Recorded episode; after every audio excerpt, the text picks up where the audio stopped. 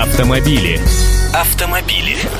Здравствуйте! Госдума приняла в третьем и окончательном чтении правительственный закон об отмене необходимости наличия талона техосмотра для покупки полиса ОСАГО.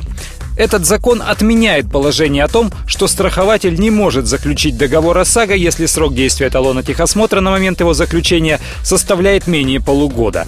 Этот пункт вызывал сложности для покупателей подержанных машин и тех, у кого истек срок действия полиса ОСАГО и просрочен талон ТО. Чтобы не нарваться на наказание, им оставалось только сначала вести машину на ТО на эвакуаторе, а уж потом получать полис и нормально ездить. Теперь закон позволит приобретать владельцам транспортного средства полис ОСАГО на 20 дней без предъявления талончика техосмотра.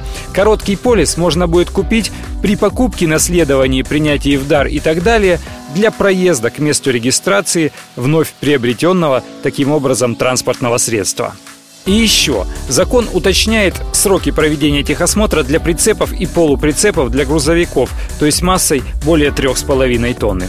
А в это время Госдума до конца весенней сессии намерена успеть принять поправки в закон о техосмотра, отменяющие вообще эту процедуру для машин, которые проходят обслуживание в аккредитованных автосервисах. И документ может вступить в силу уже в августе. По крайней мере, об этом заявил глава Думского комитета по транспорту Евгений Москвичев.